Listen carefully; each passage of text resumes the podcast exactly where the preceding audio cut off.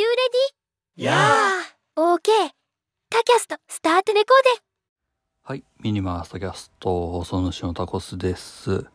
今回は、えー日本ポッドキャスト協会の、えー一応ね、あの、これが最後になるのかな。えー確定の毎月定例でやるのは最後になるんですけど、まあ、最後のトリを飾るのがね、えーまさかの私が提案した、えーものになるとは思いませんでした。はい、ポッドキャストを録音するときのルーティン、えーそれについてお話ししようというふうに思います。はい。えー、まあ、このね、ポッドキャスト協会のテーマですね。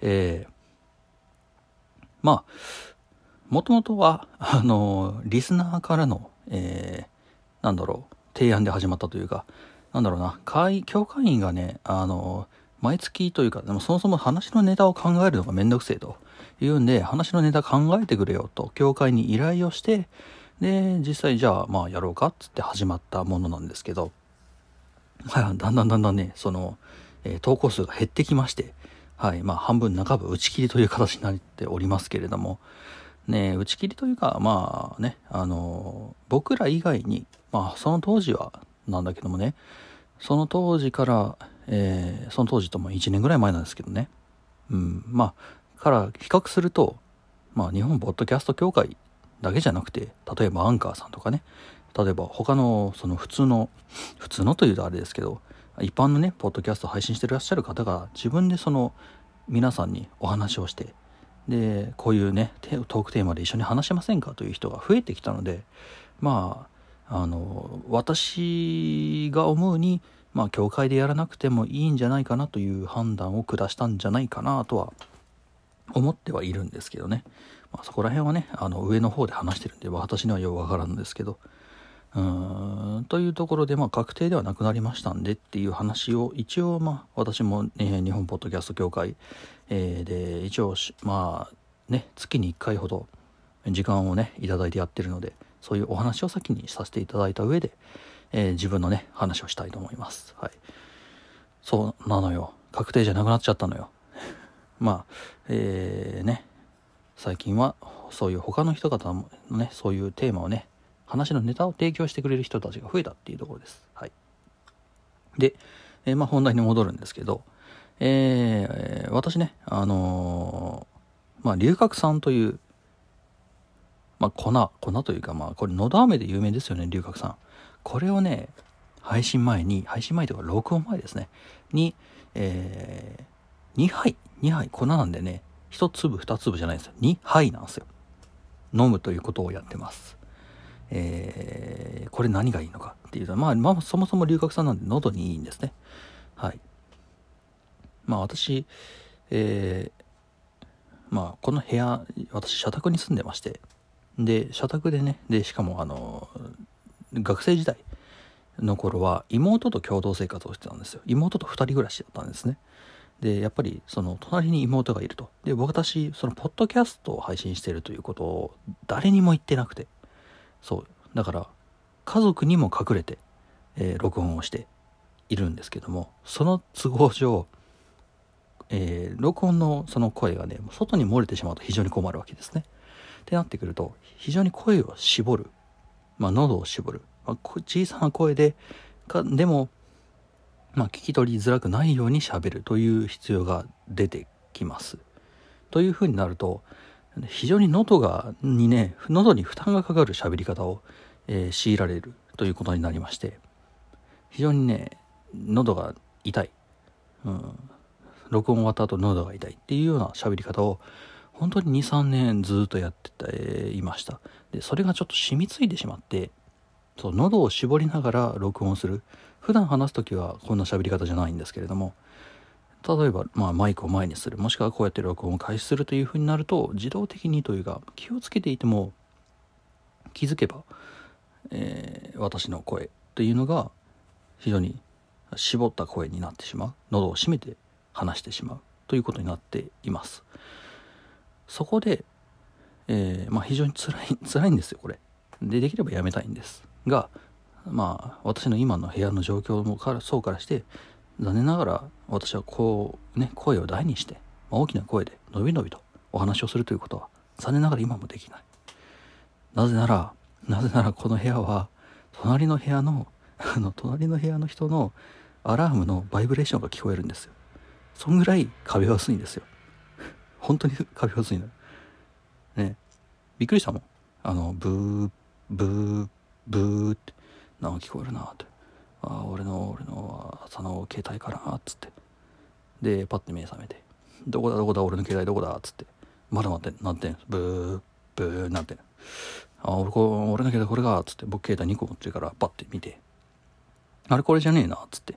でもう1個見て「あこれでもねえな」でもまだブーブーってなって。ああでも止まったって思ったら隣の部屋だったっていうね。隣の部屋の携帯の目覚ましのバイブレーションだったっていうことがあるぐらい壁が薄いのよ。でちなみにこれを録音してるこの声も多分横には届いてるのよ。っていうぐらい壁が薄いのよ。っていう中で録音してるから本当に声を絞って絞って絞って絞って濃度を絞って絞ってねやってるわけです。っていうところでまあせめてせめてその喉を癒したい。もしくはそのなんだろう。喉を閉めてしまってテイク1テイク2テイク3をやっている時に元喉を元に戻したい、うん、という切実な切実なあの願いがあるわけです。という時に、まあ、まあやっぱ喉飴という選択肢が上がってくるわけですね。で、えー、まあいろんな喉飴あるわけですけど、まあ、やはり有名なのは龍角散ですと。で龍角散いろんな種類ありましてまあ本当にコンビニとかで売ってるのど飴タイプ。で薬局とかにもあるよねトローチタイプ。うん。でもう一つがこの粉。粉なんです。うん。この粉のタイプね。でまあね長らくお待たせいたしましたね。なぜ粉を選んだのかって話なんですよ。今まで散々そののど飴の必要性というかなぜのど飴が必要になっているのかの話をしましたけれども今からちょっとのど飴になぜこの粉を選んだのかの話をしますね。簡単な話です。あの粉の方がその飲み込むのが早い効きが早いえ以上っていうねうんそういうところです。あの値段はね、まあ、正直高いと思うよこの粉。あのどんぐらいの大きさって言ったらいいかな。タスカムのねあのピンマイクレコーダー DR10L を持ってる人だったらそんぐらいの大きさのカンカンに入ってると思ってくださいちょうど大きさ同じくらいです。本体のね。うん。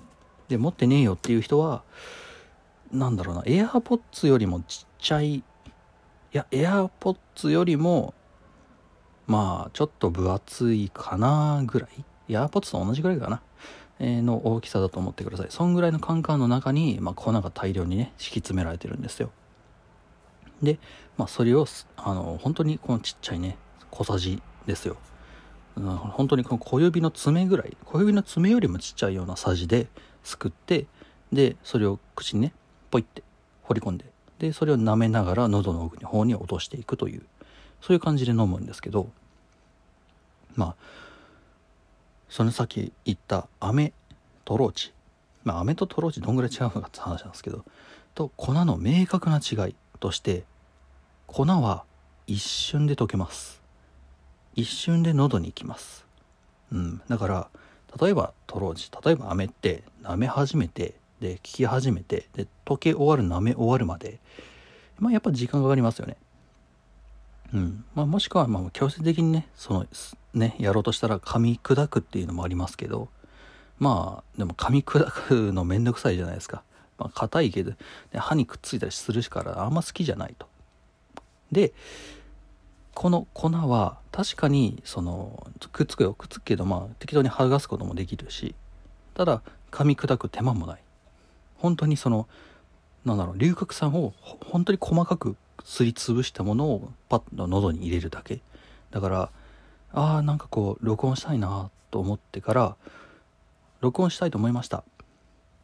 龍角散を手に取ります。えー、喉に流し込みました。で、5秒後には録音開始ができるんです。まあちょっと言い過ぎかもしれませんが、まあそんぐらいの感覚です。非常に、その、その、なんで言うんだろうな、インターバルが短いと言ったらいいのかな。録音しようと思ってから録音できるまでの、その喉の調子を整えるためのインターバルが非常に短くすることができるというのが、えー、粉の龍角散のすごい特徴でありいいところだなというふうに思っています。なので私はまあこの粉のねこの銀色のカンカンですよ。株式会社龍角散って書いて。ああれなんだね。今あの裏の蓋の裏側見てたけどさあのすごいね。第三類医薬品なんだね。龍角散の粉ってね。まあまあそうか。うん。医薬品なんだ。のだめじゃないんだもんね。そりゃそうか。うん。で蓋のね裏側にいろいろ書いてあります、えー、20g なんて書いてあるんだ？気境粉末かな？セネガ肝臓強人。まあおそらくこれの、えー、漢方なんで漢方になるんだと思うんだけど粉の主成分だと思われるんですけど。まあ すごいな。今ねちゃんと見てると蓋にね登録商標。龍角散って書いてある。かっけえかっけえうん。まあそんな感じでね、えー、コナン龍角散を飲んで録音をしていますという感じです。でえー、なんだろうな。まあアメノニ龍角散が悪いというわけではない。ただ私このミニマイアストキャストという録音は、えー、私が起きて起床して起床してから私会社に行くまで、えー、5分か10分なんですよ。そう朝起きます着替えますカバン持ちます出発します。っていう。ひどい時はあの起床から3分で家出てます。そんな中でそんな中でも録音するためにはどうしたらいいかっていう最効率を追求していった結果の留学さんの粉だったわけです。ね朝ね。わかるでしょ皆さん。そのまあソロポッドキャスターの皆さんだったらわかるでしょう。あの朝起きた時のガラガラ声で録音する人って辛いんですよ。辛いんです。ほんと辛いです。そう。ソロポッドキャスターしかね朝起き抜きの録音はしないということをね以前発見したんですけど、まあ、それはそうだよね。その2人か3人でやってるポッドキャスターの人が朝起き抜きのガラガラ声で録音なんかするわけないもの。普通その夕方とかお昼の休憩の間とかするもの。起き抜き一発目の朝6時とか朝5時に録音する人いないよ、うん、ただまあそういうこう違いをねソロポッドキャスターと普通にそのね2人3人でやってらっしゃる人とのその録音するタイミングの違いというのはやっぱり大きくて。そうその朝起き抜け朝起きて発生一発目から録音しなくちゃいけないっていう私のような、まあ、そういうハードモードを強いられているような人間からするとやはりまあ朝の朝1分2分3分。このこの貴重な時間を使って録音している。そんな人間の場合はやはりまあその龍角散を龍角散の飴を流暢に舐めてる時間はない。ってなったらやはり粉に行き着くというところがありますと。そういうことなんですよ。でまあね今まで散々龍角散のねあのいいところばっかりを言ってきました、まあ、いいところばかりっつうかまあよく聞くっていう話とまあ早く聞くっていう話とあとまあ時間がねない中でまあサクッとね飲めるという話なわけですけど悪いところをじゃあ言っとこうかなという話であのといってもねやっぱりね1個だけではあるんですよ。粉だっていうのがあって。どういうことかっていう話をするとですねこいつむせる粉をねこの蓋開けるじゃん。で内蓋があってでだからひっくり返してもねあの内蓋で止まるようになってるんですけどこの内蓋を開けてでこの小さじで、えー、留学さんの粉をすくい取ってで飲み込みます。で飲み込んだ瞬間に、まあ、まだその内蓋が開いてるわけですよ、まあ、粉がね、まあ、普通に舞うような状態になってるわけだ。そこでむせるとすんごいことになります。本当にすごいことになります。びっくりしました。あのうん。一回だけやったことあるんだよ。その粉粉をこう気管に入っちゃってねブフー吹いてすごいよ。炊飯器がねもう全身全面粉まみれ。うん。びっくりした。っていうところもありますので、まあ、そういったところに気をつけてその僕もあれだよ。あのこの飲む時に顔をね別の方向に向けながら飲むことにしました。それ以来ね。そしたらねそのまあむせてもそんな飛ぶことはなくなったんだけど。まあそういうところをねちゃんと対処すれば本当にあの早く効くしえいいもんだなというふうに思ってます。でまあそういうところをまあポッドキャストね配信の直前に、えーやっております。っていうねなぜかね、えールーティンの話をしようかと思ったら龍角さんのおすすめの録音になってしまうというそういうこう、まあ、不思議な 録音になっちゃったね。うん。まあおすすめです。本当に。ちょっとね値段は張るんですよ。普通ののど飴とかより。ただ聞きはバッチリです。というわけで、えーこれを聞いてらっしゃるポッドキャスターの方々ね、え1回ぐらいだったら買ってみてもいいんじゃないかななんていう話をして終わりたいと思います。ポッドキャストまだだこちらでお会いいたしましょう。ではでは。